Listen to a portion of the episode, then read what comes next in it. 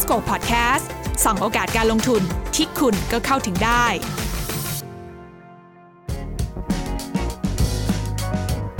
เคยได้ยินชื่อบริษัท Tencent กันไหมคะ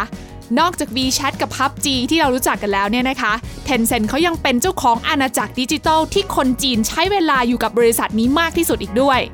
Tencent จะมีโอกาสการลงทุนอะไรดีๆ ซ่อนอยู่กันบ้าง Investcorp วันนี้จะพาทุกคนมาส่องโอกาสการลงทุนกับ Tencent กันค่ะ สวัสดีค่ะทีน่าสุพัฒกิจเจตวิกิจค่ะ สวัสดีครับ ผมบอลภาคภูมิสิริหงทองครับ วันนี้พาทุกคนมาตะลุยอาณาจักร Tencent นะคะพี่บอลใช่โหมันตื่นเต้นมากเลยนะ Tencent เนี่ยถือว่าเป็นหุ้นในดวงใจของ VI หลาย ๆ คนค่ะเออเป็นหุ้นที่แบบผมเรียกว่าแบบเติบโตแบบก้าวกระโดดกำไรหลายเด้งเลยใช่ช่วงหลายปีที่ผ่านมา ต้องบอกว่า Tencent ก่อกำเนิดขึ้นที่ประเทศจีน โดยคุณโพนี่หมานะคะอืมจริงๆเนี่ยถ้าเราคุยเรื่อง Tencent เนี่ยหลาย ๆ คนอาจจะไม่รู้นะว่าเฮ้ย Tencent มันอยู่ใกล้ตัวเรามากนะ เดี๋ยวพี่เล่าให้ฟังก่อนแล้วกันว่าในเมืองไทยอย่างเงี้ยเอ่อ คนที่ใช้อะไรที่คนใช้เยอะที่สุดน่าจะเป็น JOOX เนาะค่ะก็คือ Tencent Music อ่าตอนนี้ list ไปแล้วฟังเพลงนะครับเออใครตามไปตามดูหุ้นได้นะ แล้วก็มี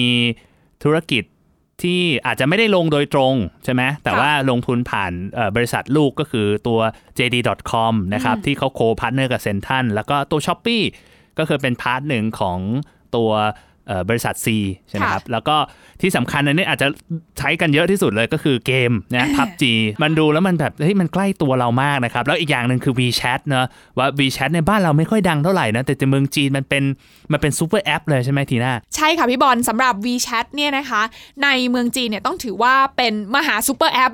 คือแอปธรรมดาไม่ได้นะคะทำได้ทุกอย่าง มันทำได้ทุกอย่างจริง ๆ ค่ะ ทั้งส่ง message คุยกันนะคะ แล้วก็อ่าเหมือนไลน์บ้านเราเนาะถ้าให้นึกภาพนั้น แล้วก็เหมือนเป็น Facebook ด้วย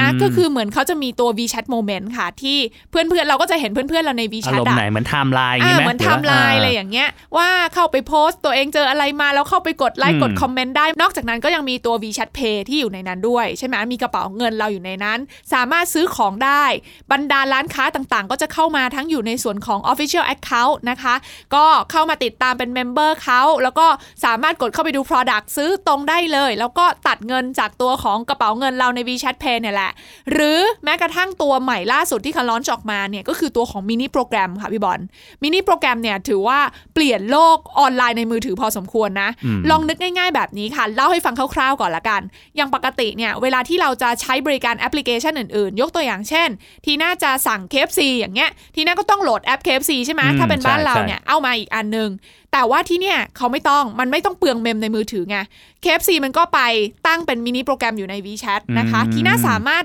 หาสาขาของ KFC สั่งอาหาร KFC และจ่ายเงินให้ KFC ได้ โดยไม่ต้องออกจากแอป WeChat เลยอืมเข้าใจมันกลายเป็นว่ามันดึง user อยู่ใน WeChat ทั้งหมดเลยเนาะใช่ ยังมีเรื่องของเกมอีกด้วยอืมเกมเนี่ยก็ไม่ต้องไปโหลดมาละข้างนอกให้หนักเครื่องแล้วอ่าเล่นผ่าน WeChat mini โปรแกรมเนี่ยแหละนะคะอ่าหาที่ท่องเที่ยวซื้อตั๋วเครื่องบินโอ้ยมันทำได้ทุกอย่างเลยนะคะ ซึ่งตรงเนี้ยมันเรียกว่าเปลี่ยนอีโค y ิสเต็มพอสมควรเลยในจีนนะคะ นี่คือส่วนของ WeChat ซึ่ง Tencent ไม่ได้มีแค่ WeChat อย่างเดียวค่ะพี่บอลคือในจีนเนี่ย Tencent ก็ยังมี Tencent News นะคะ จริง ๆ แล้วในแอป WeChat มันก็จะลิงก์ออกมา สามารถอ่านใน WeChat ก็ได้ หรือจะมีแอปแยกเป็น Tencent News ก็เข้าไปอ่านข่าวตรงนั้นก็ได้เขาก็จะมี AI หลังบ้านในการคัดหาข่าวสารที่มันเหมาะกับเราที่สุดนะคะ มีตัวของ Tencent Music ก็คล้ายๆจุกส์นะ แต่ว่านั้นโอ้โหมันอลังการมาก Tencent Video คล้ายๆ YouTube คล้ายๆ YouTube นะคะ แล้วก็มีอีกเยอะแยะมากมายภายใต้ร่มเงาของ Tencent ใช่อันนี้คือใช่ในฝั่งของ social platform ที่ยังไม่ได้นับตัวของเกม เพราะว่า Tencent จริงๆเนี่ยถ้าเราไปดูงบย้อนหลังนะ จริง ๆ Tencent จะมีกำไรพิเศษเยอะมาก ปีหนึ่งแบบสัก ทุกทุกปีอะมีแทบทุกปี หลัก ๆ ก็จะมาจากเองบริษัทที่เขาไปลงทุนนั่นแหละค่ะนะครับอย่างเมื่อกี้เรามีพูดกันไปหน่อยหนึ่งแล้วนะ อย่างบริษัทที่ตอนเนี้ย Tencent ลงทุนไปทั้งหมดเนี่ย700บริษัทครับค่ะแล้วก็มีร้อยบริษัทเนี่ยที่มีมูลค่ามากกว่า 1,000 ล้านเหรียญนะอืมแล้วตอนนี้ exit ไปแล้วทั้งหมดเนี่ย60บริษัทอืมโอ้ก็ถือว่าแบบ 10%นะออกมาแล้วทุกครั้งที่ออกมาก็มีกำไรถูกไหมเพราะเขาใช่ลงทุนตั้งแต่แรก ๆ แล้วนะครับอ่าก็จะนึกภาพแบบ Sea ที่ที่เอ่อ หรือ Garena สมัยค่ะก่อนใช่ไหม JD.com อ่าใช่ไหมหรืออย่าง Tencent Music ก็คือเป็นตอนนี้ก็กลายเป็นว่าเป็น list ออกมาต่างหากแล้วค่ะเพราะฉะนั้นเนี่ยมันก็มีอาณาจักรของมันที่มันทั้งลงเอง แล้วก็ไปลงทุนจากบริษัทข้างนอกเนี่ยทำให้รวมกันสามารถสร้างอีโค y ิสเต็มต่อจิ๊กซอว์กันได้ ใช่ค่ะ ซึ่งการลงทุนของเขาเนี่ยนะคะก็เรียกว่า คือตอนเนี้ย Tencent ก็ถือเป็นหนึ่งใน big man นะคะของ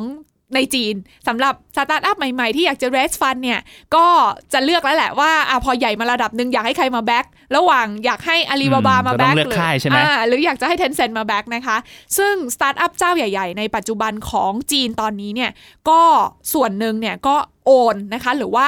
ได้รับเม็ดเงินลงทุนเนี่ยจากทาง Tencent ด้วยนะคะ ที่ดังๆในตอนนี้เลยค่ะพี่บอลนอกจากที่พี่บอลพูดมาแล้วเนี่ยนะคะ ที่เขาไปลงในอาร์มของ investment เนี่ยก็คือมีตีตี้ชูซิงอ๋อเออใช่อันนี่ลืมไป อันนี้ะก็เป็นเป็นอูเบอร์เมืองจีนอ่าอูเบอร์ใช่ไหเมืองจีน ซึ่งก็ประสบความสำเร็จมากใช่นะคะใช่หลังจากเขี่ยอูเบอร์ออกไปแล้วแล้ว ตัวเองก็ครองตลาดได้เหมยตวนใช่ไหมอ่าเหมยตวนเตียนพิงอันนี้ที่เราพูดไปแล้วพูดไปแล้วเมื่อ EP 5อยากรู้ว่าเรื่องราว ความดราม่าที่จากแบ็กอัพเดิมคือบาบาแล้วหลุดออกมาอยู่ภายใต้อ้อมกอดของเทนเซ็นใช่เป็นอย่างไรจะเดี๋ยวไลต้องฟ์ไลตามฟ์ไปสไตล์ฟัอังนดับกันหนึ่งนะลองไปฟังกันได้ ใช่ค่ะ แล้วก็ JD.com ที่พี่บอลบอกตอนนี้ก็เข้าไทยแล้วเหมือนกันนะคะ แล้วก็ยังมีในส่วนที่เป็น VIP Shop อ่า VIP Shop นี่ก็คืออะไรเป็นอันนี้แอปในการซื้อขายของเหมือนกันค่ะ คล้ายๆเถาเป่า แต่ว่ามีกรุ๊ป เฉพาะเลยก็คือเหมือนแบบสาวๆชอบช้อปปิ้งแต่ว่าตลาดก็คือสำหรับสาวๆที่อยากจะซื้อของสวยๆงามๆซื้อเสื้อผ้า มันก็เหมือนเป็นเถาเป่าค่ะแต่เป็นอีกเวอร์ชันหนึ่งน่าสนใจนะอ่าก็เนี่ยมีแอปพวกอีคอมเมิร์ซอะที่ Tencent เข้าไปลงทุนอีกเยอะแยะมากมายเลย และที่สำคัญพี่บอลขาในจีนตอนเนี้ย Tencent ไม่ได้ลงเฉพาะโลกออนไลน์เท่านั้น ไม่ได้ลงเฉพาะดิจิตอลเท่านั้นนะคะ ตอนเนี้ยกระแสเรื่องของ O2O เนาะออนไลน์ to ออฟไลน์มันกำลังมาแรงมากนะคะออฟไลน์ออนไลน์มันต้องแบบมันต้อง blend ไปด้วยกันด้วยความกลมกล่อมที่สุดอะ Tencent เขาก็เลยมีการไปลงทุนนะคะ ในธุรกิจห้างสรรพสินค้าอย่างตัวของว่านตาด้วยนะคะว่านตานี่ก็โอ้โหใหญ่มาก คือถ้าเทียบก็เหมือนเป็นเครือเซ็นทรัลในบ้านเราแต่ว่าคือในจีนเนี่ยมัน มันคูณหลายเท่าตัวนะคะ แล้วก็มีไปลงทุนทำซูเปอร์มาร์เก็ตนะชื่อยงหุย YH นะคะอันนี้ทีน่าก็เป็นลูกค้าก็ประจำเหมือนกันบาบาใช่ไหมอ่าก็ลงมาทำเหมือนกันเลย ก็คือมีทั้งตัวของ sourcing ด้วยระบบเทคโนโลยีนู่นนี่นั่นนะคะ Tencent เข้าไปช่วย backup จริง support จริงๆที่เรียกได้ว่าไม่มีธุรกิจไหนที่ Tencent อยู่คนเดียวว่างั้นเถอะอ่าถูกต้องบาบาก็ไปอยู่ หรือไม่มีธุรกิจไหนที่บาบาเป็นเจ้าตลาดอยู่คนเดียว เพราะว่าพอใครชนะอีกคนก็จะเข้าไปแข่งใช่ไหมครับ เพราะฉะนั้นเขาก็จะมีทั้งห้าง มีทั้งไฮเปอร์มาร์เก็ตอืมมีทั้งซูเปอร์มาร์เก็ตคือเรียกว่าเข้าไปเกี่ยวข้องกับชีวิตคนจีนในทุกอณูจริงได้ครับ แต่ถ้าเรามาดูตัว revenue breakdown นะครับ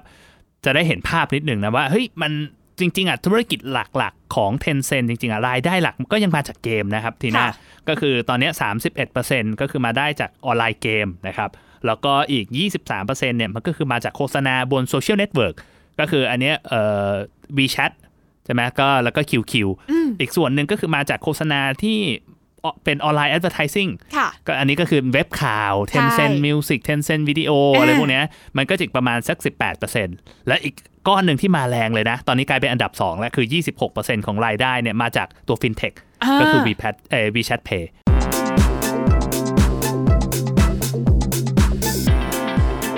จากที่พี่บอลฉายภาพเรื่องของสัดส่วนรายได้ของ Tencent ให้ฟังเมื่อสักครู่นี้เนี่ยนะคะก็จะเห็นได้ชัดค่ะว่ารายได้หลักๆของ Tencent นั้นยังมาจากธุรกิจเกมอยู่ ซึ่งเกมที่ Tencent ลอนช์ออกมา หลายๆเกมเนี่ยนะคะ ก็ถือว่าฮอตฮิตติดลมบนทั้งในจีนแล้วก็นอกจีนด้วยใช่ไหมคะพี่บอลคะใช่ใช่มันมีเกมที่ดังๆ ที่แบบเรารู้จักกันนะครับอย่างเช่นแบบ PUBG Fortnite Clash of Clans ซึ่งของอ่า Supercell เนี่ยซึ่งพวกเนี้ยมันก็เป็นเกมระดับโลกอะ่ะค่ะ ซึ่ง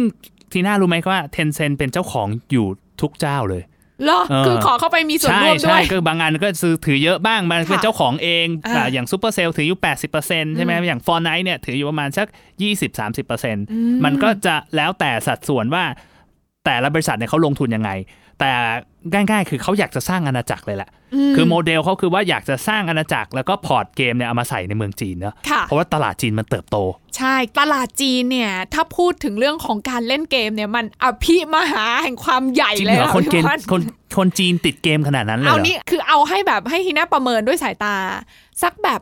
70%ของคนที่ก้มหน้าโอ้โหเล่นเกมอยู่ก็คือเล่นเกมกัอะนหมดเลยพี่น่าก็อ่าบอกเล่นอะไรอะเล่นดูอะไรหรือบางคน คือโอเค ส่วนประมาณสัก 20%ดูซีรีส์ที่เหลือเล่นเกม ที่เหลืออ่านข่าวอะไรเงี้ยแต่เล่นเกมเนี่ยเป็นสัดส่วนที่พี่เยเคยอะมาอ่ากนอ่านบทความเขาบอกว่า ถ้าเราไม่เล่นเกมอะ เราจะไม่มีอะไรไปคุยกับเพื่อนร่วมงานอ่าเหมือนเพื่อนร่วมงานคุยเอ้ยเป็นยังไงเล่นเกมออกไอเทมใหม่มีโปรแกรมใช่ใหม่แล้วคุณจอยหรือเปล่าอะไรเงี้ยเออกลายเป็นแบบโซเชียลไปแล้วเนาะถูกแล้วเรนจ์อายุของคนเล่นเกมอะมันไม่ได้แค่เด็กนะคะคือถ้าบ้านเราเราก็จะรู้สึกว่าเออน้องๆ มัธยมน้องๆมหาลัยใช่ไหมคะอาจวัยทำงานบ้างแต่ว่า คือของคนจีนน่ะจะเห็นเหมือนแบบ เรนจ์อายุค่อนข้างกว้างนะ30กว่าคือเพื่อนทีหน้าเนี่ยยังยังเล่นเกมอแล้วยู่เล่นจริงจังด้วยอะใช่ไรไหมอย่างเงี้ยแล้วเล่นจริเล่นแบบงจัเล่นงเยอะ แล้วก็ผู้หญิงก็เล่นอ๋อเหรอเอออันนี้ Amazing มากผู้หญิงเล่นผู้หญิงจีนเล่นเกมเล่นเกมหนักพอตัวอะไรอย่างเงี้ยค่ะอ๋อเพราะฉะนั้นก็เลยแบบโหตลาดมันใหญ่มาก พอมาดูตัวเลขค่ะพี่บอลมันใหญ่ขนาดไหนเนี่ยเขาบอกตลาดเกมโดยรวมของจีนเนี่ยนะคะอยู่ที่ประมาณ 2 8 0 0 0 0 ล้านหยวน คอนเวิร์ตเป็นเงินไทยก็ประมาณ 1 ล้านล้านบาทโดยประโอ้มาณโหใหญ่มากเอนะอฮะคือล้านใหล้าญ่นกที่ว่าสุดในด้วยโลกด้วยนะตลาดใช่เกมในใหญ่เมืองที่สุดจีนในโลกนะคะในขณะที่ส่วนที่เป็นโมบายเนี่ยเขาบอกว่าถ้าย้อนกลับไปอ่านนะคะ คือตลาดเกมโตแบบ ก้าวกระโดดเลยอะในช่วงที่มีสมาร์ทโฟนอืมคือคนไม่จำเป็นต้องแบบสมัยก่อนเราเด็กๆเนาะเราก็ต้องนั่งแบบใช่เอ่อใช่เล่นเกมเขาเรียกอะไรนะไอ้มันมีเป็นคอนโซลใช่ไหมคะใช่มีคะคอนโซลหรือว่าเล่นใน PC อะไรเงี้ยซึ่งมันลำบากไงแต่ตอนนี้ทุกคนสามารถ access การเล่นเกมได้ผ่านสมาร์ทโฟนอะเพราะฉะนั้นตลาดของเกมบน mobile เนี่ยนะคะ ก็ใหญ่มากเหมือนกันประมาณ 2 0 0แสนล้านหยวนหรือประมาณ8แสนล้านบาท ประเด็นที่น่าสนใจอะคือ Tencent เนี่ยนอกจากจะ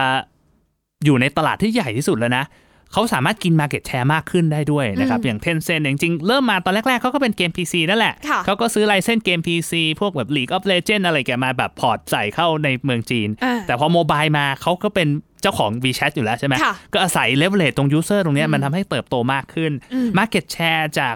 29%ในปี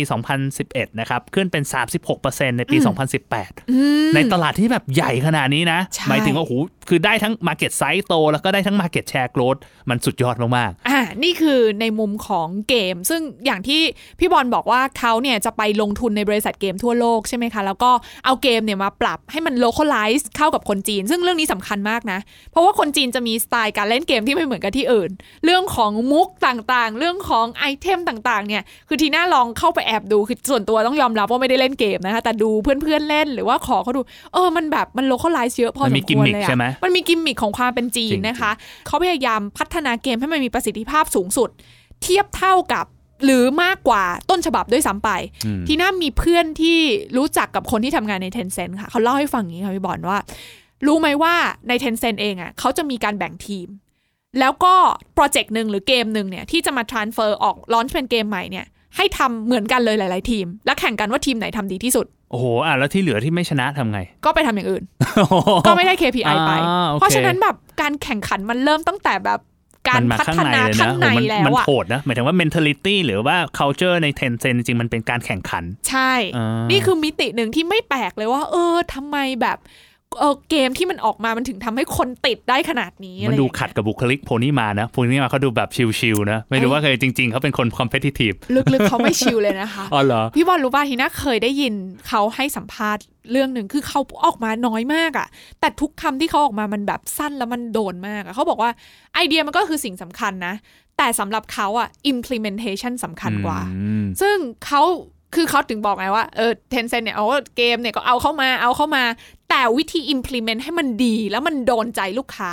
คุณทำได้ปะซึ่งอัล่ะนเนี้ยตัวอย่างที่เห็นได้ชัดเจนอันหนึ่งนะเธอเรื่องเกมเนี่ยเดี๋ยวเราจะมีพูดในรายละเอียดแต่ว่า 2 ปีที่ผ่านมามันมีเรื่องการเขาว่าควบคุมการปล่อยไลเซนส์เกมใหม่ค่ะๆแล้ว เกมหนึ่งที่มีปัญหาของ Tencent ก็คือตัว PUBG อืมในเมืองจีนเองนะ คือเราเล่น PUBG ไม่มีปัญหาหรอกแต่ว่าที่เมืองจีนเนี่ย PUBG ขอไลเซนส์ไม่ได้อ่านะครับสิ่งที่เกิดขึ้นก็คืออย่างที่พีน่าพูดเขาให้ทีมข้างในเนี่ย develop อีกเกมหนึ่งใช่ที่เป็นโคลนของ PUBG ขึ้นมาอ่าชื่อเอ่อ Peacekeeper Elite นะถ้าอ่าพี่จำไม่ผิด ซึ่งเหมือนเหมือนเหมือน PUBG PUBG หมดเลยเลย แต่ตอนเนี้ user คนที่ใช้เล่นเกมเนี้ยแซง PUBG ไปแล้วอ่าถูกโหมันสุดยอดมากแสดงว่ามันไม่ใช่เขาเรียกว่าไม่ใช่ copy and paste ละอ่าเขาเรียก copy and development ถูกต้องแล้วค่ะบางทีมันก็คือความเป็นจีนเนอะที่เราคุยกันอย่างเหม่ยถวนหรือว่าตัวอื่นๆที่แบบก๊อปมาแต่วันหนึ่งพัฒนาพัฒนาแซง localize ต้นแบบจนอีกแซงต้นฉบับได้นะครับอ่าแล้ววันเนี้ยผมคิดว่าทุกเทคโนโลยีเกมเนี่ย ถ้าถามว่าตัว pure เทคโนโลยีเอง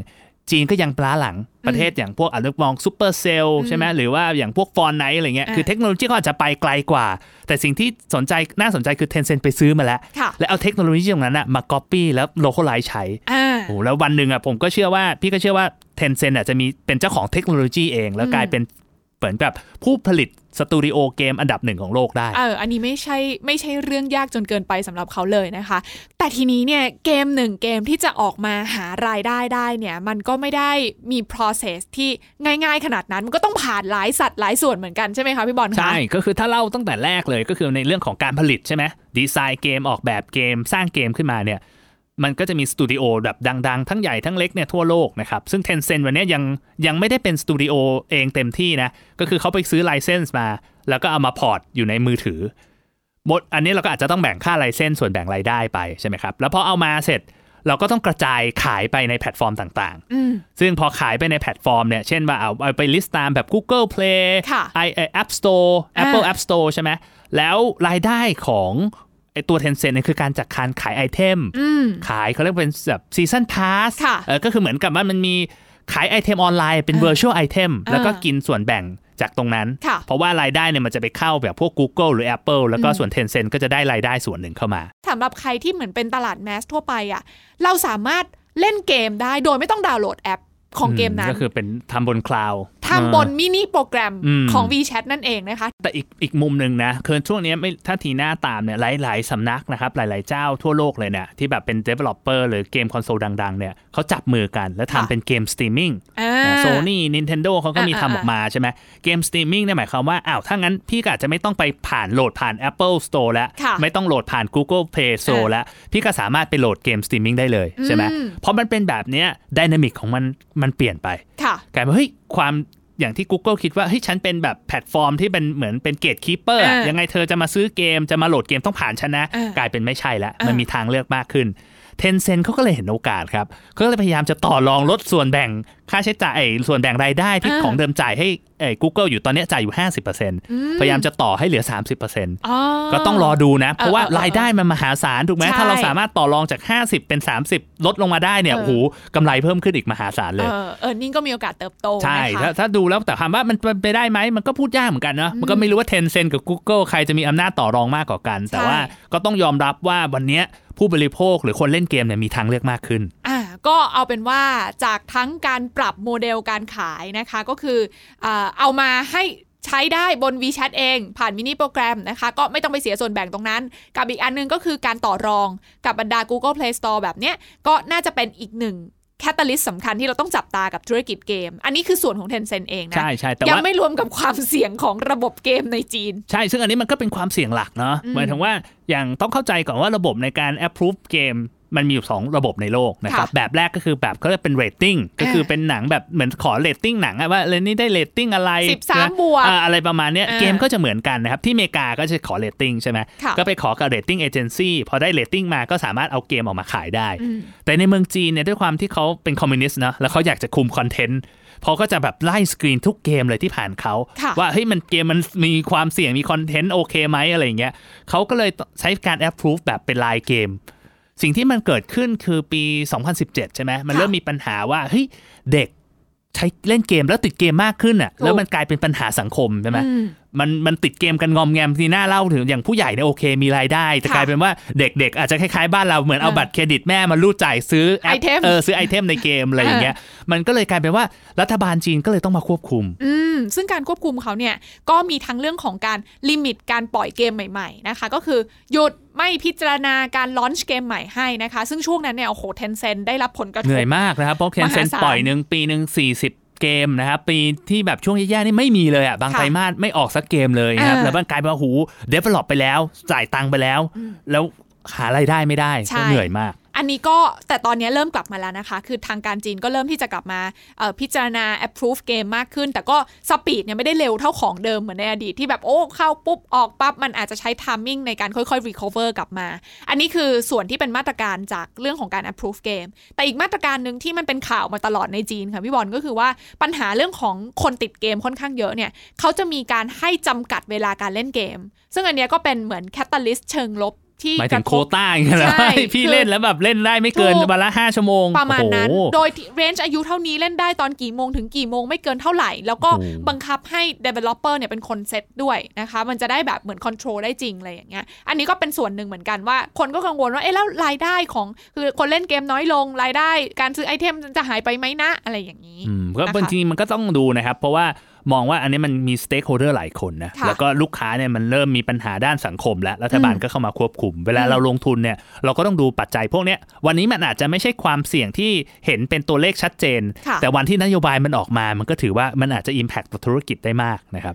ซึ่งพี่ว่า Tencent ก็คงเห็นแหละเลยพยายามที่จะไปเติบโตรายได้จากทางอื่นได้ไม่ได้โฟกัสกับเกมเพียงอย่างเดียว ซึ่งแน่นอนนะคะว่าการกระจายรายได้รวมไปถึงโมเดลการเติบโตใหม่ๆ ของ Tencent หลังจากนี้ นอกจากธุรกิจเกมแล้วเนี่ยหลายคนพุ่งเป้าไปที่ตัวของ WeChat มหาซูเปอร์แอปที่อยู่ในชีวิตคนจีนมากที่สุดตอนนี้นะคะ ซึ่ง WeChat เองไม่ได้มีแค่แอปพลิเคชัน ใช้คุยกันใช้เมาส์มอยกันอย่างเดียวเท่านั้น แต่ยังมี WeChat Pay ซ่อนอยู่ในนั้นด้วย รายละเอียดการเติบโตของ Tencent หลังจากนี้จะเป็นอย่างไรเดี๋ยว EP หน้าเราจะมาคุยกันต่อใช่ไหมคะพี่บอลคะ ใช่ แล้วก็อย่าลืมนะครับ ใครไม่อยากพลาด episode ใหม่ๆ ของ InvestScope นะ อย่าลืมกด subscribe กด follow ได้นะ ฟังได้ทุกช่องทาง และถ้าชอบเนี่ยก็อย่าลืมแชร์ให้เพื่อนๆฟังด้วยนะครับ ใช่ค่ะ วันนี้หมดเวลาลงแล้วนะคะ ติดตามกันต่อ EP หน้ากับอันพาอาณาจักร Tencent นั่นเองค่ะวันนี้ทีน่าและพี่บอลลาไปก่อนสวัสดีค่ะ สวัสดีครับ